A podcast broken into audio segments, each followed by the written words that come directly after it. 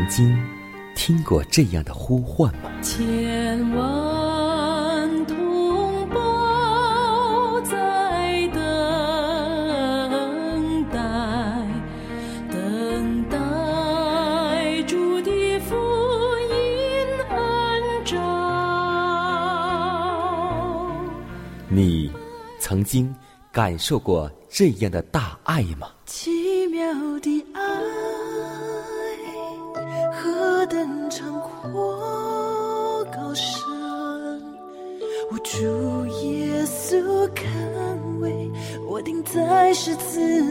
你曾经听过这样的歌声吗？这世间有个千年不变道理，那就是耶稣爱你。你曾经有过这样的渴望吗？如果你曾经，就让我们一同接受着崇高的恩照。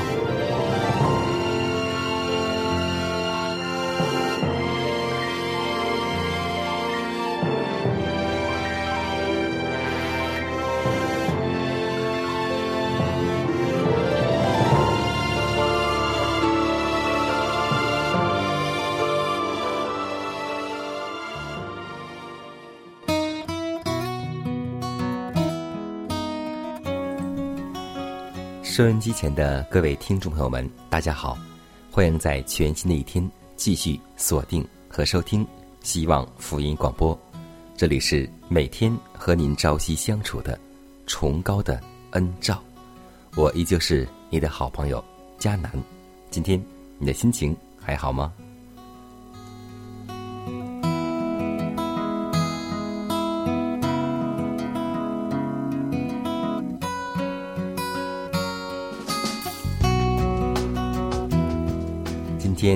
在教会工作的弟兄姐妹会发现，我们每次去教会传道的时候，教会都会派两个传道人或是两个传道人的一起出去，这就是符合耶稣的教训。当年耶稣差派使徒的方式也是一样，每一个青年人常和一个年纪较大而有阅历的人在一起。那青年人要受他同伴的指导，而那年长的要负责青年人的训练。青年人也必须听从长者的训诲。二人不经常在一起处，可是常常聚集祈祷、磋商，借此互相坚强信仰。而且每一个传道人都应该学会一种手艺或是技术。于是就会在普通业务的掩护之下进行工作。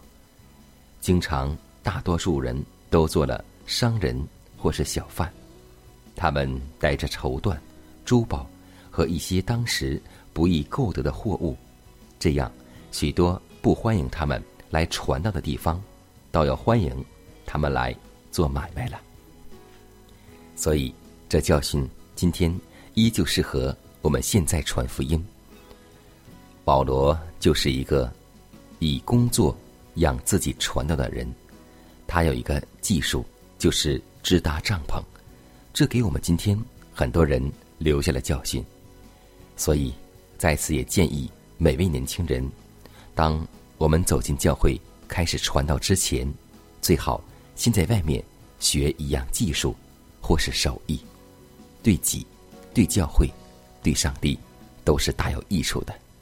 所以，愿主赐给我们聪明和智慧，将所学得的更多，然后为教会去所用。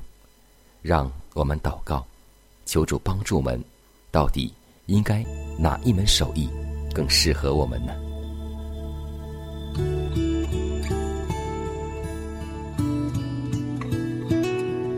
亲爱的主啊，我们感谢赞美你。感谢你每一天都用你丰盛的恩典在眷顾着我们。虽然我们生活在这弯曲被虐的时代中，但求你能够让我们出淤泥而不染，使我们在生活当中能够见证和荣耀你的名。主啊，求你帮助我们，使我们在平淡的日子里不失去警醒的心，在艰难的日子里不失去火热的盼望，在得意的时候不忘记学会谦逊，在失意的时候不忘记学会信靠，在忧患中得喜乐，在成功中学会隐藏。让我们效法施洗约翰的榜样，他必兴亡，我必衰微。主啊。让我们在经历中能够不断的成长，求你在生活当中一步一步的引导我们，让我们在你的得胜歌里一同有份。主啊，求你能够带领我们一天生活，如此祷告，侍奉耶稣基督得胜的名求，阿门。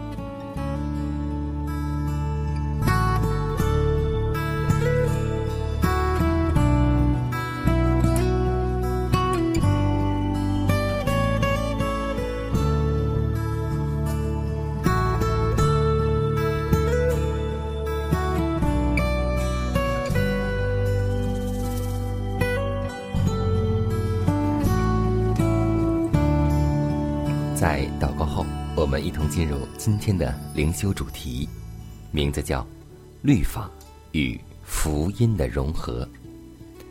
罗马书三章三十一节说道：“这样，我们因信废了律法吗？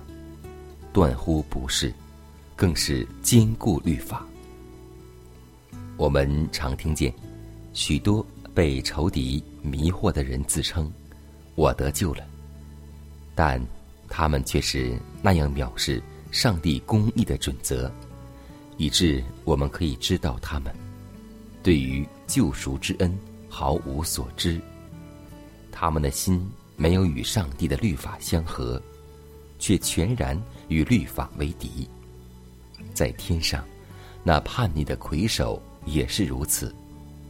难道主会将不敬重他全宇宙之律法的男女寄到天国去吗？除非罪人先晓得何为罪，究竟有什么才能够导引他认识自己的罪呢？上帝圣言中对于罪的唯一定义，记在约翰一书三章四节：违背律法就是罪，必须使罪人感悟自己是违反律法的人。基督。死在独楼地的十字架上，吸引住了他的注意。基督何故受死呢？因为这是人类得救的唯一方法。他亲身担负了我们的罪过，使他能将自己的公义归给一切信他的人。上帝的良善和慈爱，指引罪人向上帝悔改。并信靠我们的主耶稣基督。觉醒的罪人受指示看明他所违犯的律法，这律法呼求他悔改。然而，律法本身毫无救赎的性质，绝没有赦罪的能力。所以，即使我们的境况是无望的，可是律法却引导我们来救基督。无论我们所犯的罪是多么的深重，耶稣基督的血足能够洁净我们一切的罪愆。律法和福音原是携手并行的，律法和福音有相辅相成的作用。律法若除去了对基督之福音的信心，就绝不能拯救违反律法的人。福音离了律法，同样也是毫无效能的。律法和福音两者合起来，才是完美的整体。主耶稣奠定了建筑的根基，而且他必搬出一块石头，安在殿顶上。人且大声欢呼说：“愿恩惠，恩惠归于这殿。”他是我们信心创始成终的主，他是阿拉法，也是峨眉甲，他是首先的，也是幕后的，他是初，也是终，这两者的融合，基督的福音和上帝的律法，便生发出无限的仁爱和信心来。世界不能给我温暖的时候，我用星星抬起头，蓝天白云都会再次提醒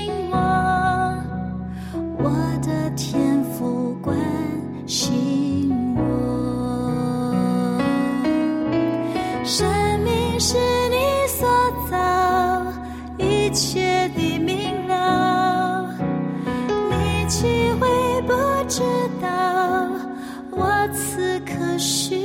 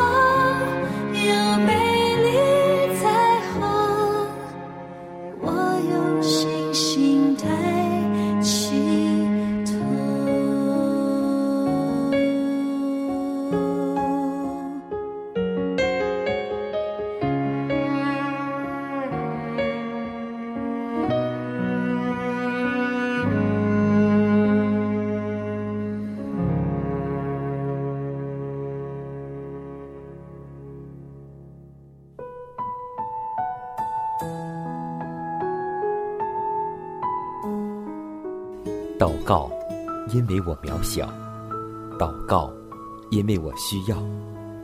亲爱的弟兄姐妹，每一天忙碌的生活中，我们是否经常忽视祷告呢？要记得，耶稣每次行神迹奇事、医病赶鬼，都是以祷告开始。我们的先祖先贤获得力量的来源，就是祷告。因为祷告是我们属灵的呼吸，更是我们随时的帮助和力量。希望福音电台温馨提示您：美好的一天从祷告开始。祷告，因为我渺小。祷告。因为我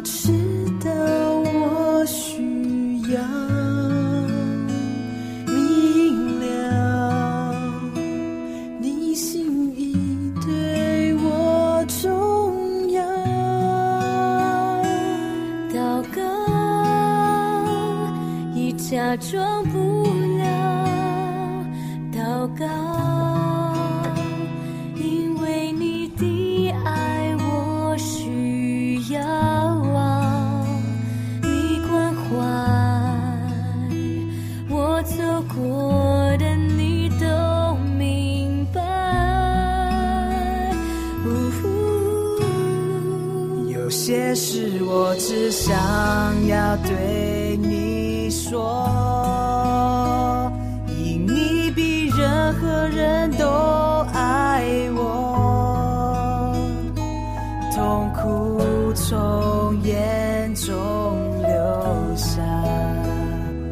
我知道你为我擦，在早晨我也要来对你说，主耶稣，今天我为你活，所需要的力量，你天天赐给我，你恩典够。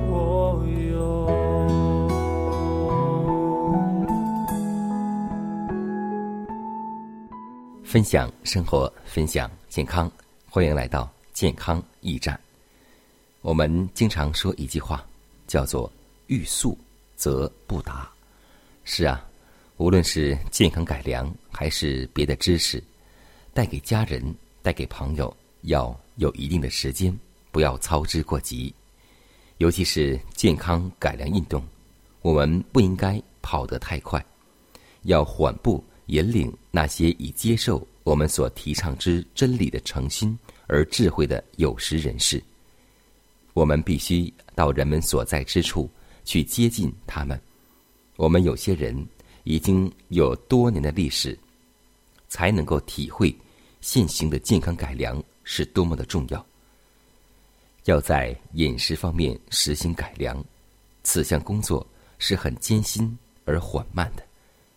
我们要应付强烈的口腹之欲，因为现今举世的人都以贪食成风。我们为了让人们经历多时，才达到本会所要求的现行健康改良进步情形，就当对每个人有耐心，让他们逐步前进，像我们自己当年一样，不要操之过急。不要勉强人家，直到他们的脚步在健康改良的运动中站稳了。我们更应当十分的谨慎，不要前进的太快，不要听到真理之后，把家中的所有调料全部勉强人扔掉，所有的肉食全部的勉强人扔掉。在健康改良的方面。我们宁可跑得比目标差一步，而不要跑过了目标。如果一定要犯错的话，也当以不离群为原则。所以，总而言之，要记得，在家里，在外边，都要一点一点告诉家人，不要操之过急，更不要强迫人家。所以，求主帮助。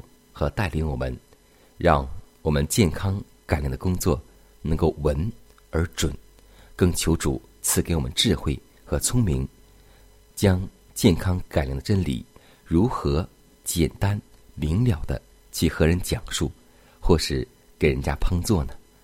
如果我们把素菜做的色香味俱，相信我们的家人就更会容易接受一些。所以。首先，第一点就是我们拥有健康改良的真理，就是多看书，这是理论。第二点就是我们要学怎样做饭和做菜。最好有机会去烹饪班来学习一下。只有理论和实践相结合，我相信，无论是谁，都会喜欢我们的健康素食。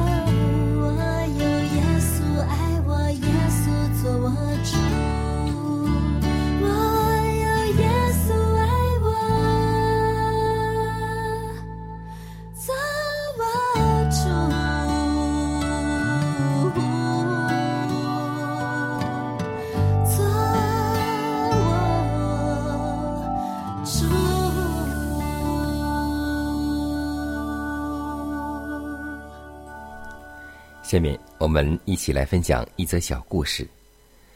那么，根据犹太教的律例呢，谁要是被赶出教会，是受了神的谴责，失去了律法的保护，亲属和朋友不得和他来往，不可跨进他的门槛，更不能和他通信，同胞兄弟也要断绝一切的关系。这人如果在街上行走，人们可以吐唾沫在他脸上，孩子们也可以任意侮辱他。他若是屈服了，必须受一番屈辱的程序。身穿丧服，手持黑竹，公共宣读悔过书，忍受鞭笞，躺在犹太会堂大门口，让所有的人，男人、女人、小孩儿，从他的身上跨过去。这是描述在三百多年前荷兰的犹太人的法律。无论过去的法律有多么苛刻，但我们知道，当我们的耶稣基督来到世上的时候，他只对犯罪的人说了一句话：“从此以后，不要再犯罪了。”这句话安慰了成千上万的人。今天，这句话也给我们安慰和鼓励。说这话的人，只有爱我们的耶稣才能够说出来。所以，让我们今天学会在主的爱中舍弃老我，舍弃罪过。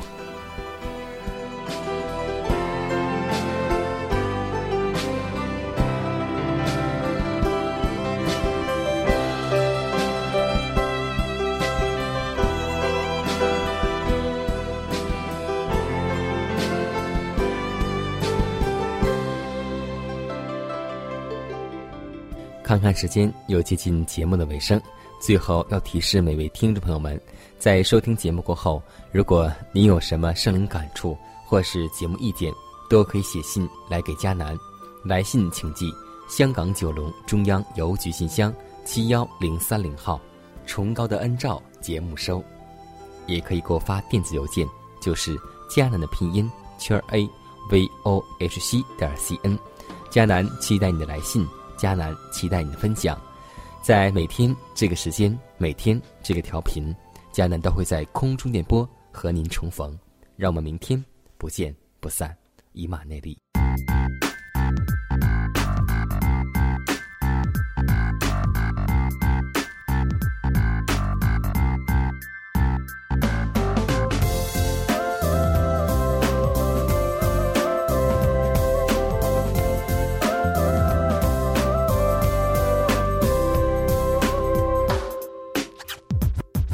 在知。